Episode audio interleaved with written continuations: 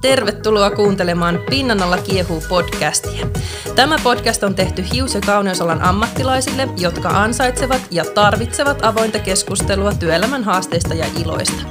Kaunis ja kiilotettu pinta kätkee alleen pitkään kasaantunutta painetta ja nyt on aika päästellä höyryjä. Mun nimi on Emmi Rantanen ja tässä jaksossa aiheena on yritysjohtamisen uudet tuulet.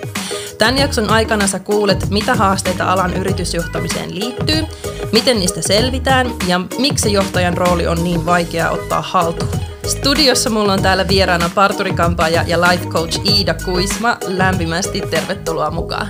Kiitos paljon. Ihana olla täällä. Ihana, että sä olet täällä ja tämä on aihe, joka on meille molemmille sydäntä lähellä, sekä se niin kuin yritysjohtamisen puoli että henkilöstön johtaminen. Ja sulla on tästä pitkältä matkalta kokemusta, niin kerrotko vähän tästä taustasta, että miten sä oot toiminut johtajan roolissa?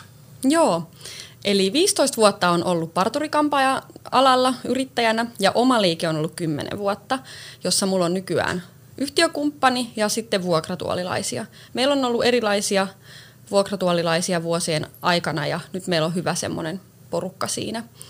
Ja tota, joo, haluaisin niin kuin pyörittää ja kasvattaa mahdollisimman hyvin sitä omaa liikettä ja olla mahdollisimman hyvä, hyvä niin sanottu johtaja siellä. Joo. No mitä mieltä sä oot siitä, että osataanko meidän alalla johtaa yrityksiä? No en mä voi sanoa, että ei osata, mutta eihän meitä tavallaan siihen kouluteta ja kasvateta. Mm. Että me kouluttaudutaan useimmiten koulussa, että meistä tulee, ehkä kyllä ajatellaan, että meistä tulee yrittäjiä, mutta meistä tulee parturikampaajia, asiakaspalvelijoita, mutta se, että me siellä jo ajatellaan, että musta tulee johtaja, niin se tuntuu aika vieraalta varmaan monesta. Kyllä. Mutta totta kai meidän pitäisi siihenkin siellä oppia ja kouluttautua ja kasvaa, koska se on tosi tärkeä osa sitä. Ja meillä se on aika erilainen, erilainen rooli ja osa ajatellaan, että me oltaisiin johtajia tai pomoja, koska usein siellä liikkeessä, vaikka on monia henkilöitä, niin kaikki on niitä itsenäisiä yrittäjiä. Ja sitten siinä tuleekin niitä usein ongelmia, että kuka se on se pomo ja johtaja, onko joku se, koska kaikki ollaan yrittäjiä. Ja sitten me myös siellä johtajan roolissa niin toivotaan, että ne muutkin yrittäjät on tosi oma-aloitteisia ja hoitaa itse kaiken ja osaa markkinoida ja kehittää sitä liikettä, niin se on aika erilainen tilanne kuin se, että siellä olisi oikeasti pomo ja työntekijät, mitkä on palkallisia. Kyllä, ja tämä on mielenkiintoista sen takia, että nykyään hän on puhuttu paljon mediassa tästä itsensä johtamisen tärkeydestä, varsinkin nyt näin korona-aikaan, kun iso osa ihmisistä on etätöissä. Tämmöiset siistiä toimistotyötä tekevät ihmiset on etätöihin mennyt ja silloin se itsensä johtaminen korostuu, kun ei ole fyysisesti läsnä sitä omaa lähiesihenkilöä. Niin tämä on nyt ehkä vähän se niin kuin ristiriita tässä, että, että kun se koetaan ongelmalliseksi se itsensä johtaminen jo tuommoisessa ympäristössä, missä on totuttu siihen niin kuin tietynlaiseen oma-aloitteisuuteen ja, ja myöskin siihen semmoiseen johdettavana olemiseen, niin sitten se on jännä, että me jotenkin odotetaan semmoisia hirvittävän upeita itsensä johtamistaitoja sen alan ihmisiltä, joille ei ole tähän oikeasti just mitään niin kuin eväitä tähän hommaan. Mitä mieltä sä oot tästä? Tunnistatko tämän saman ilmiön? No joo, tietysti kuulen päivittäin töissä tarinoita asiakkailta, jotka on jäänyt täysin etätöihin ja onkin aika pulassa siellä ja ihmettelee, että no miten pitää tehdä ja milloin voi pitää tauot ja voinko tauolla laittaa pyykit koneeseen. Totta kai voit. Mm. Niin joo, en ihmettele, että ne on aika pulassa, koska mekin ollaan aika pulassa, vaikka meillä pitäisi olla homma enemmänkin hanskassa. Niin se on kyllä haastavaa jo, että jokaisen pitää osaa johtaa – itseään ja olla oman itsensä pomo niin sanotusti. Mm, niin on, on, nämä on haastavia aiheita. Kyllä, ja just niin kuin sä sanoit, että tätä ei oikeasti kouluteta meidän alan ihmisille niin kuin missään vaiheessa. Joo. Ellei sitten satu löytää jotain yksittäisiä koulutuksia kauan valmistumisen jälkeen. Eli tämä puuttuu sieltä niin kuin ihan peruskoulutuksesta täysin, niin kuin ihmisten johtaminen, mutta sitten sieltä puuttuu myös se itsensä johtaminen mun mielestä Joo. täysin. Joo, mä oon ihan samaa mieltä. Vaikka siitä on 15 vuotta, kun on valmistunut, niin väitän, että jotain muistan sieltä kouluajoilta. niin lähinnä siellä perehdyttiin siihen, että no miten perustan toiminimen Joo. ja miten homma toimii. Ja se, sekin oli niin pienimuotoista kuitenkin, että tavallaan kun valmistui, niin kyllä se oli hyppy tuntemattomaa ja ajatuksena, että no katsotaan kuin käy. Et ei ollut paljon niin kuin apujoukkoja ja neuvoja siinä, että näin lähet perustaa yritystä ja näin pyörität yritystä, että et nykyään tietysti niin kuin netissä ja somessa löytyy tosi paljon koulutuksia, apuja ja verkostoa ja kaikkea, mm. mikä helpottaa. Mutta ei kyllä kouluaikana puhuttu, en mä muista, että olisi ikinä puhuttu johtamisesta tai itsensä johtamisesta. Ja sitten harva meidän alalla niin kuin tulee mistään ammatista, missä on ollut jonain johtajana. Niinpä. Ja silloin tietysti siitä on apua, mutta tietysti taas sit muuttuu se rooli siinä tosi paljon, mm. jos saat kauneudenhoitoalan yrityksen, missä on yrittäjiä, niin niiden johtaja. Niin o, joo, on sellainen aihe, mistä olisi kiva puhua ja ihanaa, että oot tämän niin kuin aiheen ottanut tänne, koska tarvii varmasti monikin, voisin kuvitella, niin apua tähän. Itsekin olen kaivannut ja tarvinnut tosi paljon apua. Joo, tähän kyllä. aiheeseen. Joo, ja mä tunnistan ihan itsessäni sen saman, Joo. että kun on, on toiminut esihenkilön roolissa, on ollut ison kampaamon liikevastaavaa ja mukana siinä sen koko niin kuin ketjutason johtoryhmän toiminnassa, että, että kyllä se on täytynyt tosi niin kuin, silleen perinpohjaisesti itse oppii siinä samalla, kun sitä työtä tekee. Ja mulla on ollut se onni, että, että suurimman osan ajasta, kun mä oon tässä roolissa ollut, niin se mun oma esimies, eli niin kuin liikkeiden omistaja, on hirvittävän lahjakas ihmisten johtaja ja myöskin hallitsee sen talousjohtamisen todella hyvin. Eli mulla oli sillä lailla niin kuin semmoinen ruusunpunainen tilanne, että mulla oli niin kuin mentoriasemassa ihminen, joka tiesi tästä jotain ja on, on kokemusta tästä ja niin edespäin. Niin mä uskon, että, että se on ollut tosi etuoikeutettu asema, koska eihän tällaista todellisuudessa ole juuri kellään, joka niin kuin päätyy tuommoiseen johtavaan rooliin hius- tai kauneusalan työssä. Niin mitä mieltä sä oot tästä?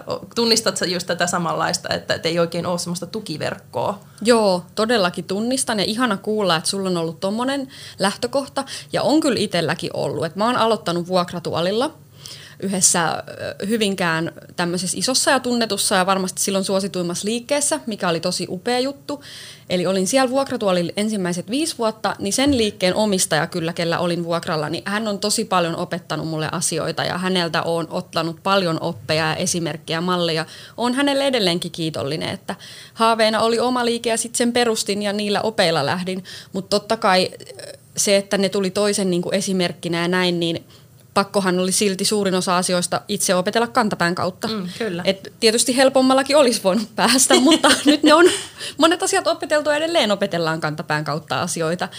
Eikä se varmaan tule koskaan poistumaan, mutta jos olisi ollut enemmän tarjolla sit siihen liittyviä koulutuksia, apuja ja verkostoa, mm. niin olisi ollut aika paljon helpompaa ja kivempaa. Kyllä, kyllä, on samaa mieltä. Joo. Miten, tota, mitä mieltä saat siitä, että minkälaisia haasteita liittyy nyt nimenomaan tämän alan johtamiseen tai johtamisroolissa toimimiseen. Siitä, sä jo mainitsit nopeasti siitä just tästä, että, että kun on usein vuokratuolilaisia sopimusyrittäjiä ja, ja sitten on se liikkeen omistajat, siinä ei ole niin selkeä tästä semmoista niin kuin pomo versus alainen roolia, niin tuleeko mieleen muita haasteita, mitä siihen liittyy, jotka liittyisi just nimenomaan tähän meidän alaan? No joo, no se on, se on tietenkin se isoin asia ja se haastavin asia. No ehkä sitten itselläkin, mihin kompastuu usein, niin tota, on se, että meillä on siellä niin kuin neljä naista, me mm. ollaan aika sama ikäisiä, meistä on tietenkin tullut parhaita ystäviä ja vietetään aikaa niin kuin työajan ulkopuolellakin, niin se, että sitten tämmöisissä tilanteissa, näitä on varmaan paljon muillakin, niin ettei sitten ne työ- ja yksityisasiat sekoitu että osataan sitten olla se pomo siellä työpaikalla, kun on se tilanne ja on tarvetta. Että ei, ei olla koko aika siinä, että muistetaan, että se kaverin rooli on eri. Ja sitten myöskin, että ne alaiset siellä niin ymmärtää sen, että hei, nyt toi sanoo ton mulle pomona, se ei sano sitä mulle ystävänä. Kyllä. Että toi kuuluu sen tehtävään. Ja jonkunhan se on pakko ottaa se koko vastuu siitä liikkeestä ja brändistä ja ihan kaikesta. Ja se, kuka sen tilan on vuokrannut, on se niin sanottu pomo tai johtaja siellä, niin sen on pakko sanoa se viimeinen sana ja tehdä ne päätökset. Ja niin kuin, mm. ne säännöt, kaikki Kyllä. sopia Joo. yhdessä ja tehdä ne sopimukset ja mm. kaikki tämmöiset, niin se on kuitenkin tosi tärkeää, että joku on siellä se, kuka päättää niistä. No kyllä, se mm. on vähän niin kuin se, että, että istutaan bussissa ja kukaan ei niin kuin ole kuljettajan penkillä, Joo. jos ei siellä ole sitä selvää johtajaa ottamassa sitä roolia. Ja tämä on, kun mä oon tästä puhunut jonkin verran somessa, kun mä otan tätä aihetta itse omalla instatililläni aktiivisesti esille, koska tämä on, on mulle tärkeä asia ja mä uskon, että tämä on monille muillekin tärkeä juttu, niin mä oon saanut useasti sellaisia kommentteja, aina kun mä oon tästä keskustelua herätellyt, että että se on hankala just se, se rooli olla se omistaja ja johtaja silloin, kun sulla on pelkästään vuokratuolilaisia ja sopimusyrittäjiä eikä niitä työntekijöitä.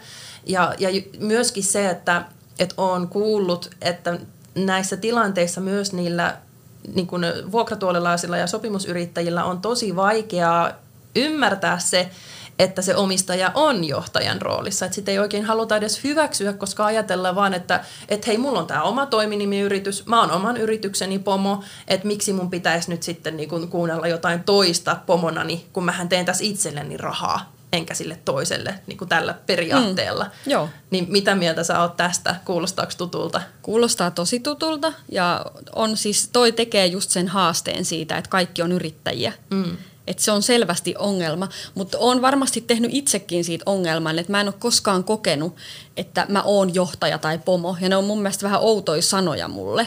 Että mä oon mieluummin se liikkeen niin omistaja. Mikä kuulostaa ihan hassulta, että miten se nimi, nimi muuttaa sitä, mutta siihen Joo. liittyy selkeästi jotain omia uskomuksia, että en mä nyt voi olla näiden johtaja, koska muutkin on yrittäjiä. Mm. Niin se tuo just niitä ristiriitoja haasteita, että se olisi eri asia, kun siellä olisi se pomo ja ne palkansaajat – niin ne erottuu tosi paljon isommin. Mm. Mutta kaikessa on puolensa. Sitten se, että me kaikki ollaankin yrittäjiä, niin sehän niin kun myös poistaa multa tiettyjä asioita ja vastuuta ja huolia ja antaa niille sitten taas paljon enemmän tilaa ja mahdollisuuksia, sitä oma-aloitteisuutta ja semmoista, mutta se, että ne saadaan niin sujumaan, niin Kyllä. se ei ole helppoa. Kyllä, joo. Just näin.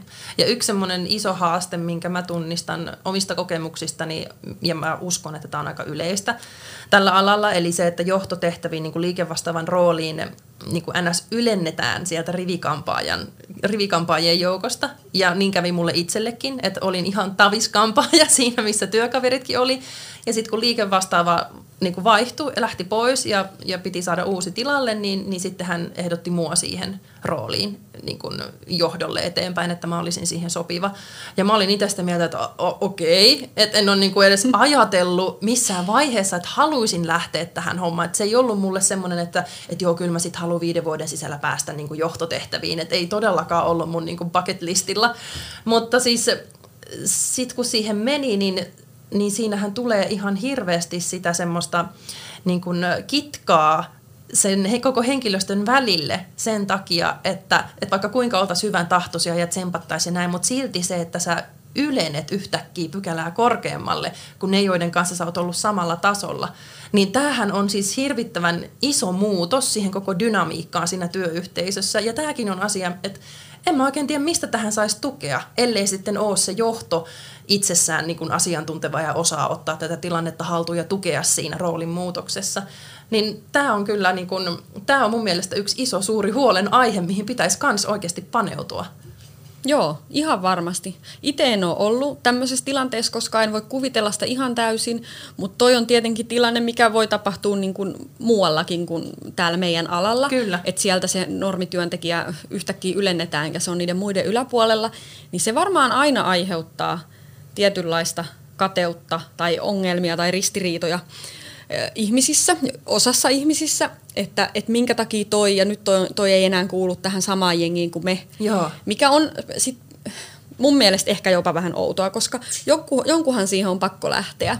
Niin sitten jos niiltä kaikilta muilta aina kysyttäisiin, että olisiko teistä ihan jokainen halunnut lähteä tähän, niin en mä usko, että olisi. Niin. Ja olisiko niistä ollut siihen. Kyllä. Niin se, että sitten jokainen osaisi katsoa sitä asiaa silleen, että, että no että häneen luotettiin, että ehkä meidän pitäisi ottaa hänestä niin kuin esimerkkiä, että miksi hän pääsi tuohon.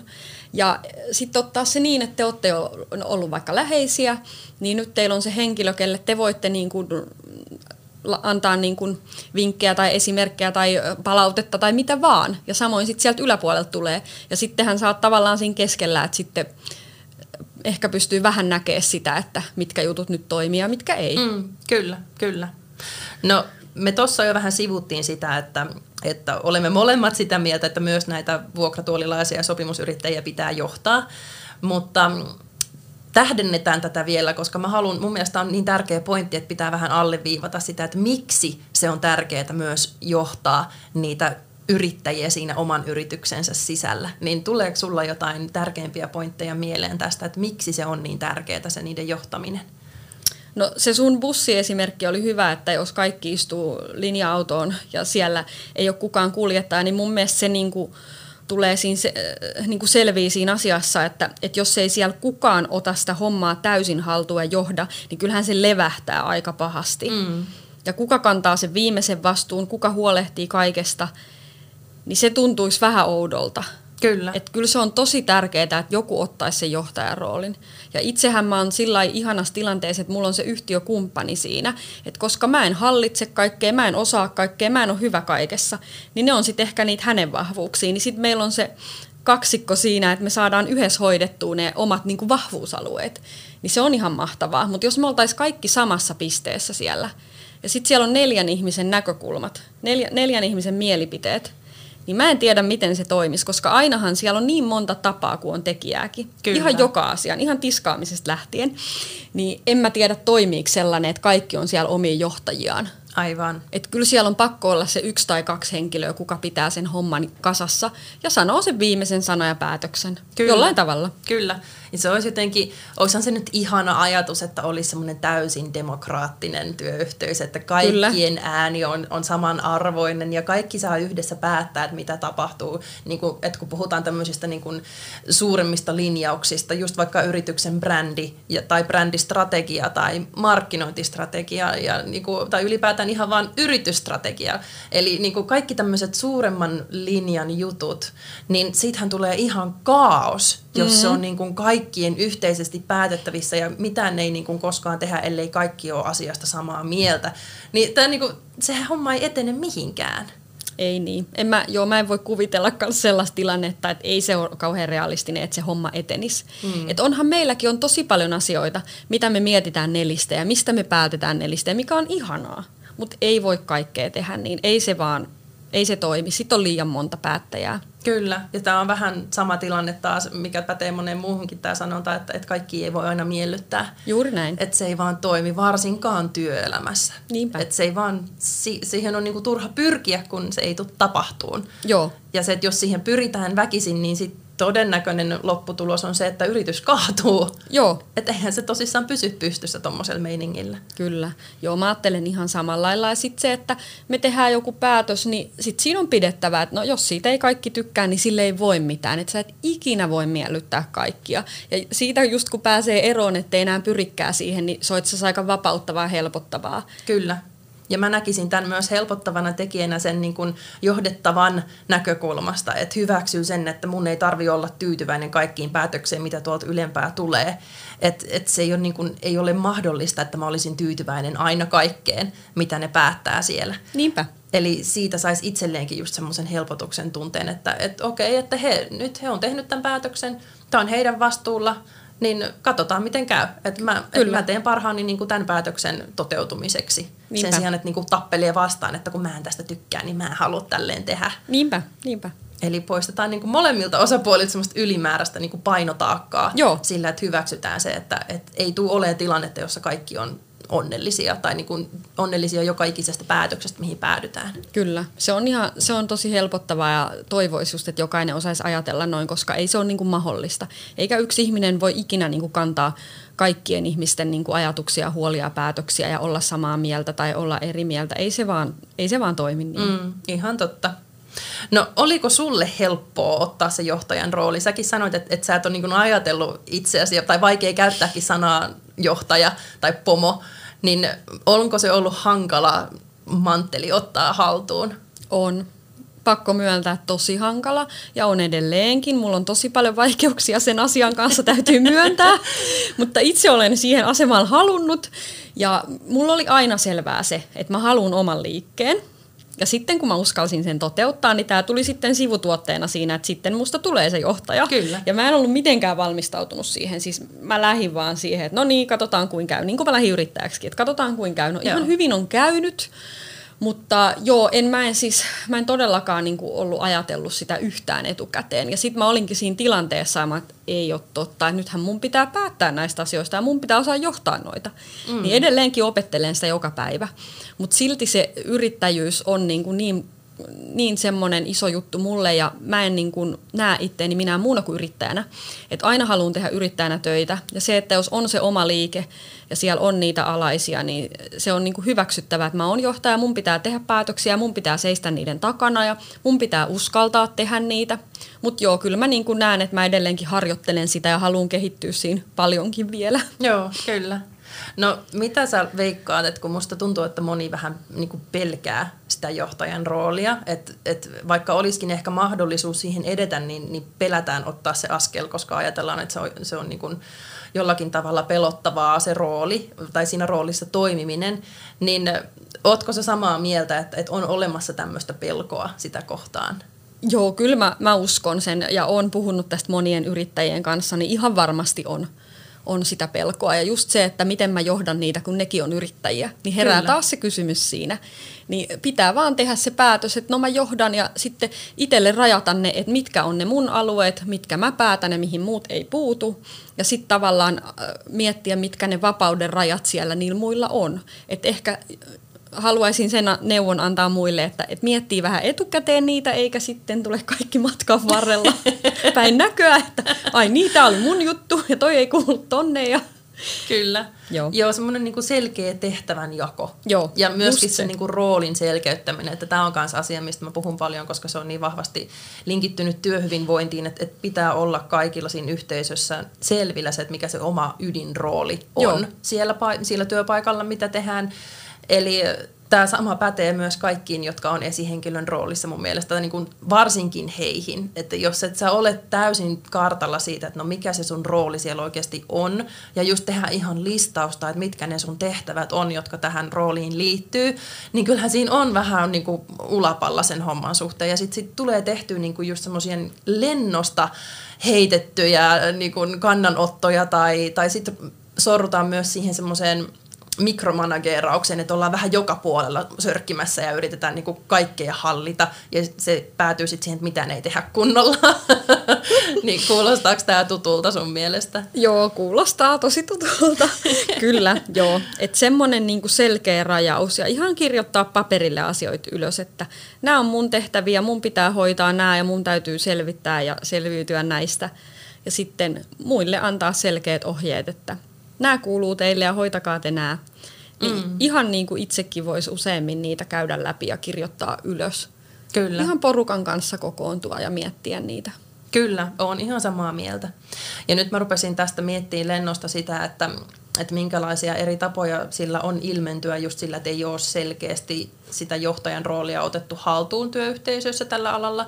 Niin yksi, mihin mä törmään usein, on se, että, että kehityskeskusteluja ei esimerkiksi pidetä – oikeastaan niin kuin ollenkaan. Et se on tosi harvinaista, että on hius- tai kauneusalan yritys, jossa pidetään kehityskeskusteluja.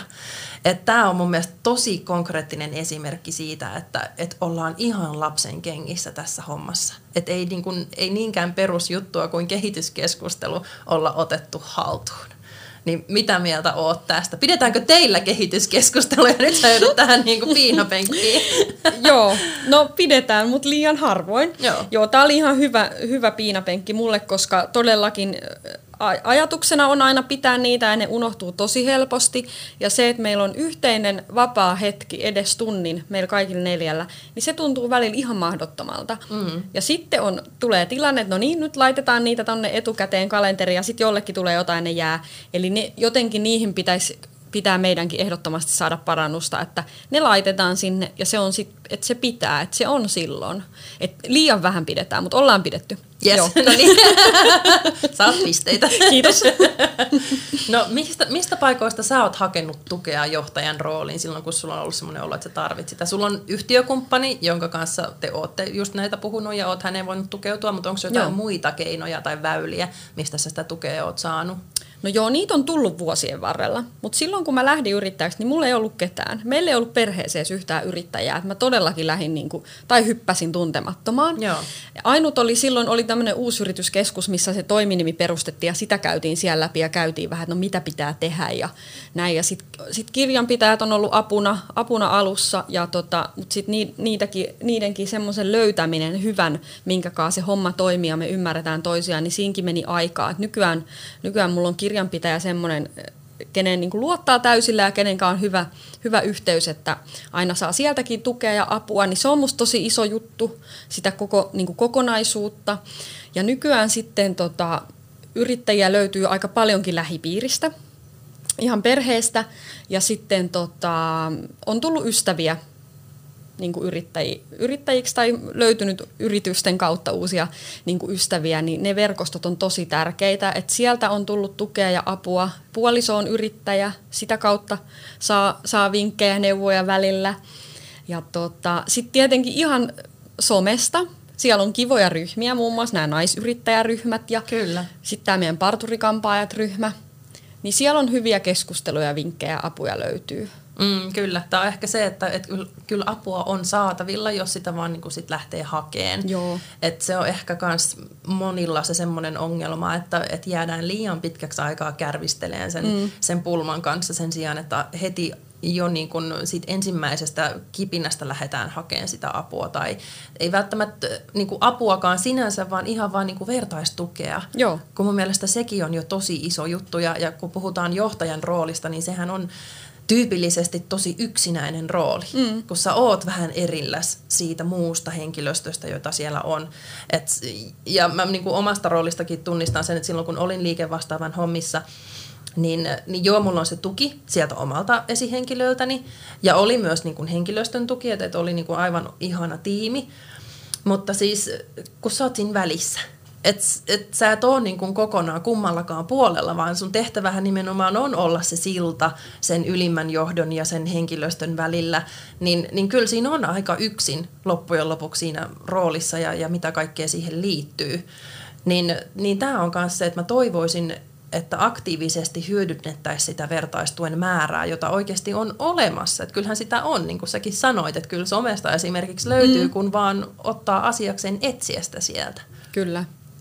Tämä on, tää on jotenkin semmoinen ehkä unohdettu, tai en tiedä unohdettu, vaan että, että sitä ei vaan niinku olla hyödynnetty Joo. syystä tai toisesta. Niinpä.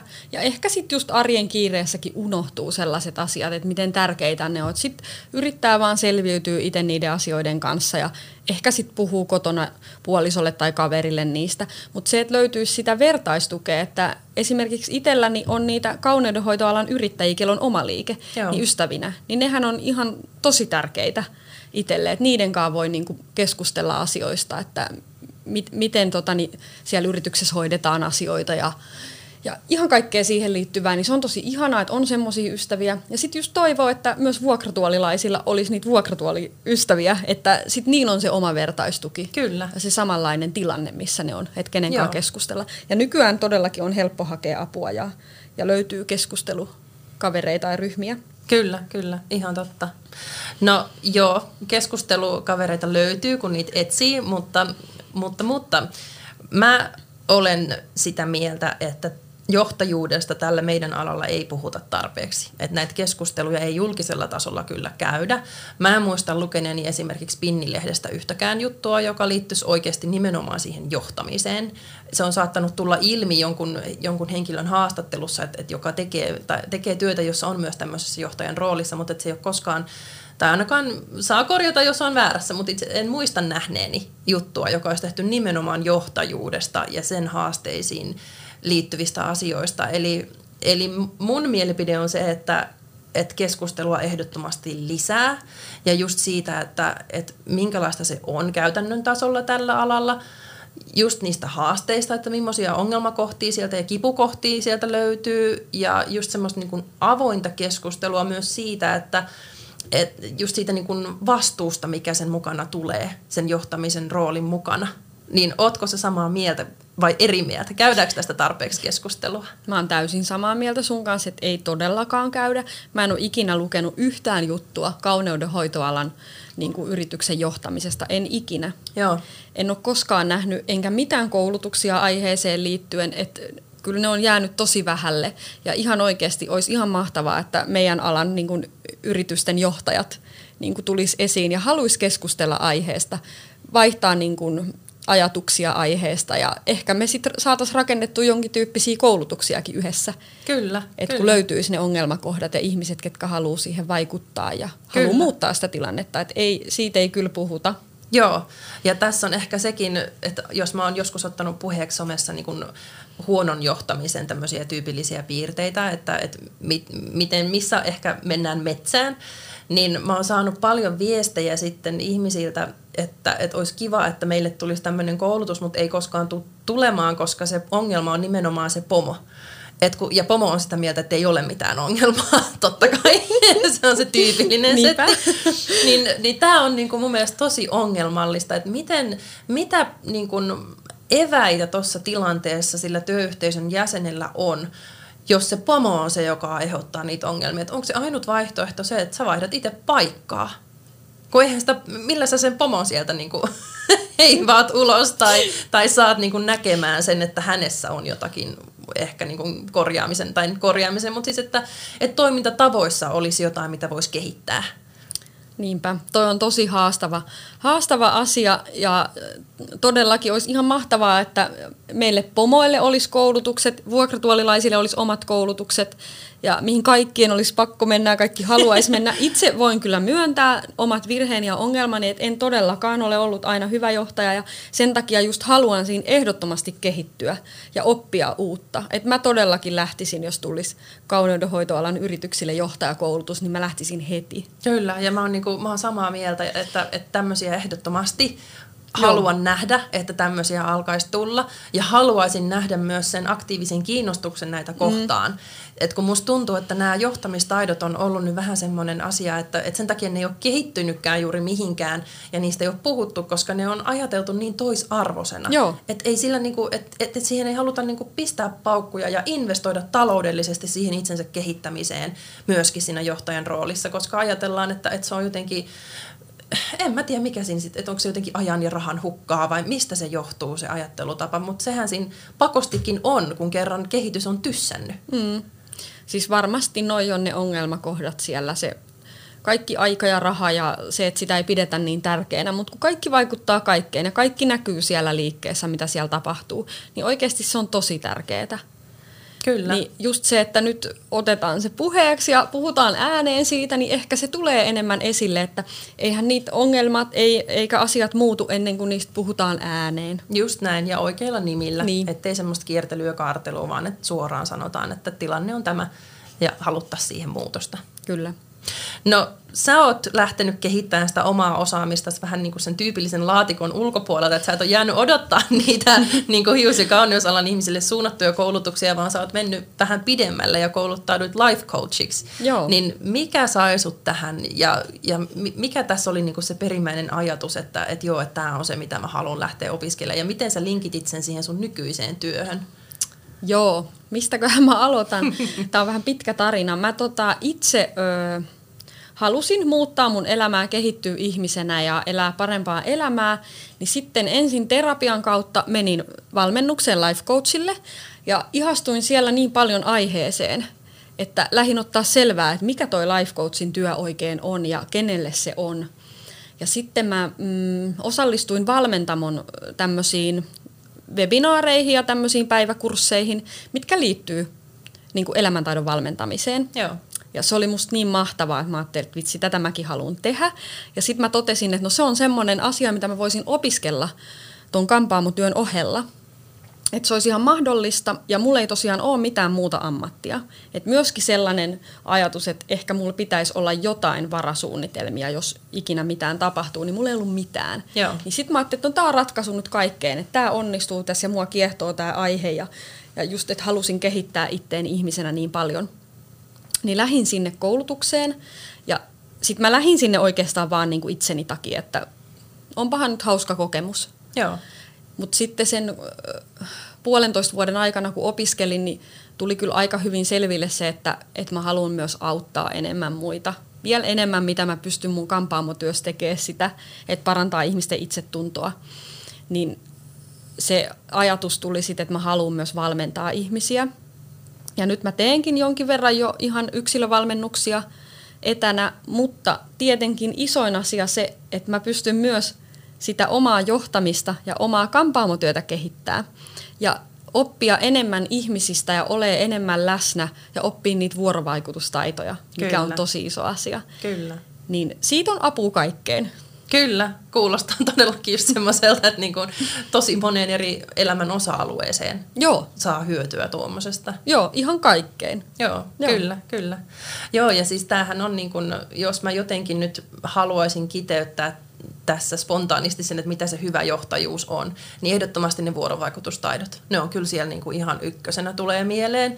Tunnetaidot myöskin, ne vähän niin kuin linkittyy jo toisiinsa ylipäätään. Ja sitten just se halu auttaa, koska johtamisessahan ei ole kyse siitä, että sä niin kuin sanot ihmisille, että teen näin ja näin, No joo, on se myös sitä tietyllä tasolla, mutta, mutta se ei ole se pääpointti, että sä vaan niin kuin käskytät muita, kun se pointtihan on siinä, että sä autat niitä tekemään työnsä parhaalla mahdollisella tavalla niin, että ei myöskään se työhyvinvointi kärsi. Eli siis, että, että halutaan auttaa ihmisiä voimaan paremmin siinä työssään ja tekemään parasta mahdollista tulosta siinä työssään. Et, et sehän on semmoista niinku tukemista ja auttamista se johtaminen, eikä semmoista käskyttämistä ja mikromanageerausta. Niin keksit sä täydennettävää, mitä on hyvä johtajuus? No en mä varmaan keksi, siinä tuli jo kaikki, mutta just on ihan täysin samaa mieltä ja just se, että oppii niin kun, oleen niin kun, kohdata ihmiset eri lailla. Kyllä. Ja yleensäkin kohdata ihmiset ja ymmärtää ihmisiä eri lailla. Niin mun mielestä oli tosi hyvin sanottu, mitä sä kerroit. Mä lisäisin siihen ehkä nyt vielä sen itsetuntemuksen, mikä tavallaan linkittiin nyt kaikkeen tähän, mitä me ollaan tässä puhuttukin.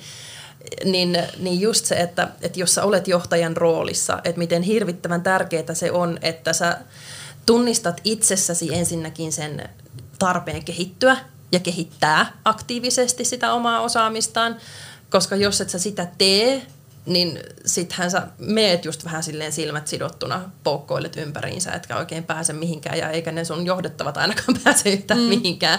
Niin, niin just se semmoinen niin kuin itsetuntemus ja sen jatkuva, jatkuva NS-analysointi, eli niin kuin läpikäynti, niin kuin tilannepäivityksiä itsensä kanssa, että missä mä menen, missä mun pitäisi kehittyä, mistä mä saan just sitä tukea, mistä mä saan sitä niin kun, verkoston apua tähän hommaan, missä mä saan käytännön tasolla sitä apua tähän tämmöisiin tämmöisiin ongelmiin ja, ja just se, että, että miten sitä omaa johtajuuttaan saisi jatkuvasti parannettua, koska sehän on vähän niin kuin kampanjankin työhän on, sehän on se juttu, että sä et ole koskaan edes valmis, että sä mm. opit jatkuvasti ja sun on pakko koko ajan oppia jatkuvasti uutta, kun ala kehittyy niin johtajuushan on ihan sama juttu, että et sä ole koskaan niin kuin sillä lailla valmis, että nyt sä oot täydellinen johtaja, ole hyvä ja johda, vaan että sun täytyy koko ajan tehdä töitä sen eteen, että sä pysyisit hyvällä tasolla siinä sun johtamisessa.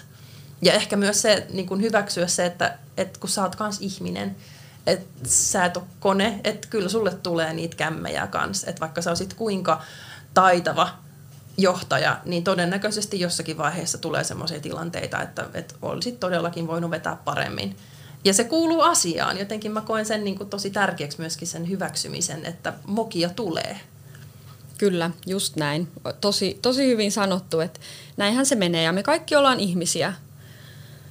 Kyllä se on jotenkin niin, niin olennainen juttu tähän. Ja ylipäätään työelämään mun mielestä pitäisi saada enemmän just sitä semmoista inhimillistä puolta. Kyllä. Et se on, ja just se, sehän on niin johtamisessa kanssa se, että että et osaa johtaa semmoista, semmoista työilmapiiriä, että siellä on ok mokata. Kyllä. Että se ei ole niinku semmoinen paniikin paikka tai, tai semmoinen, niinku, että pitäisi pelätä potkuja tyyliin tai, tai että et siitä niinku soimattaisi tai nostettaisiin jotenkin huonolla tavalla jalustalle, jos olet mokannut. Että et sen mokaamisen pitäisi olla asia, joka auto, niin kun, ei nyt automaattisesti kuulu siihen, mutta että et se, niin kun, että se on ihan ok, että sitä tapahtuu, että sitä ei tarvitse pelätä Joo, sitä mokaamista. Kyllä.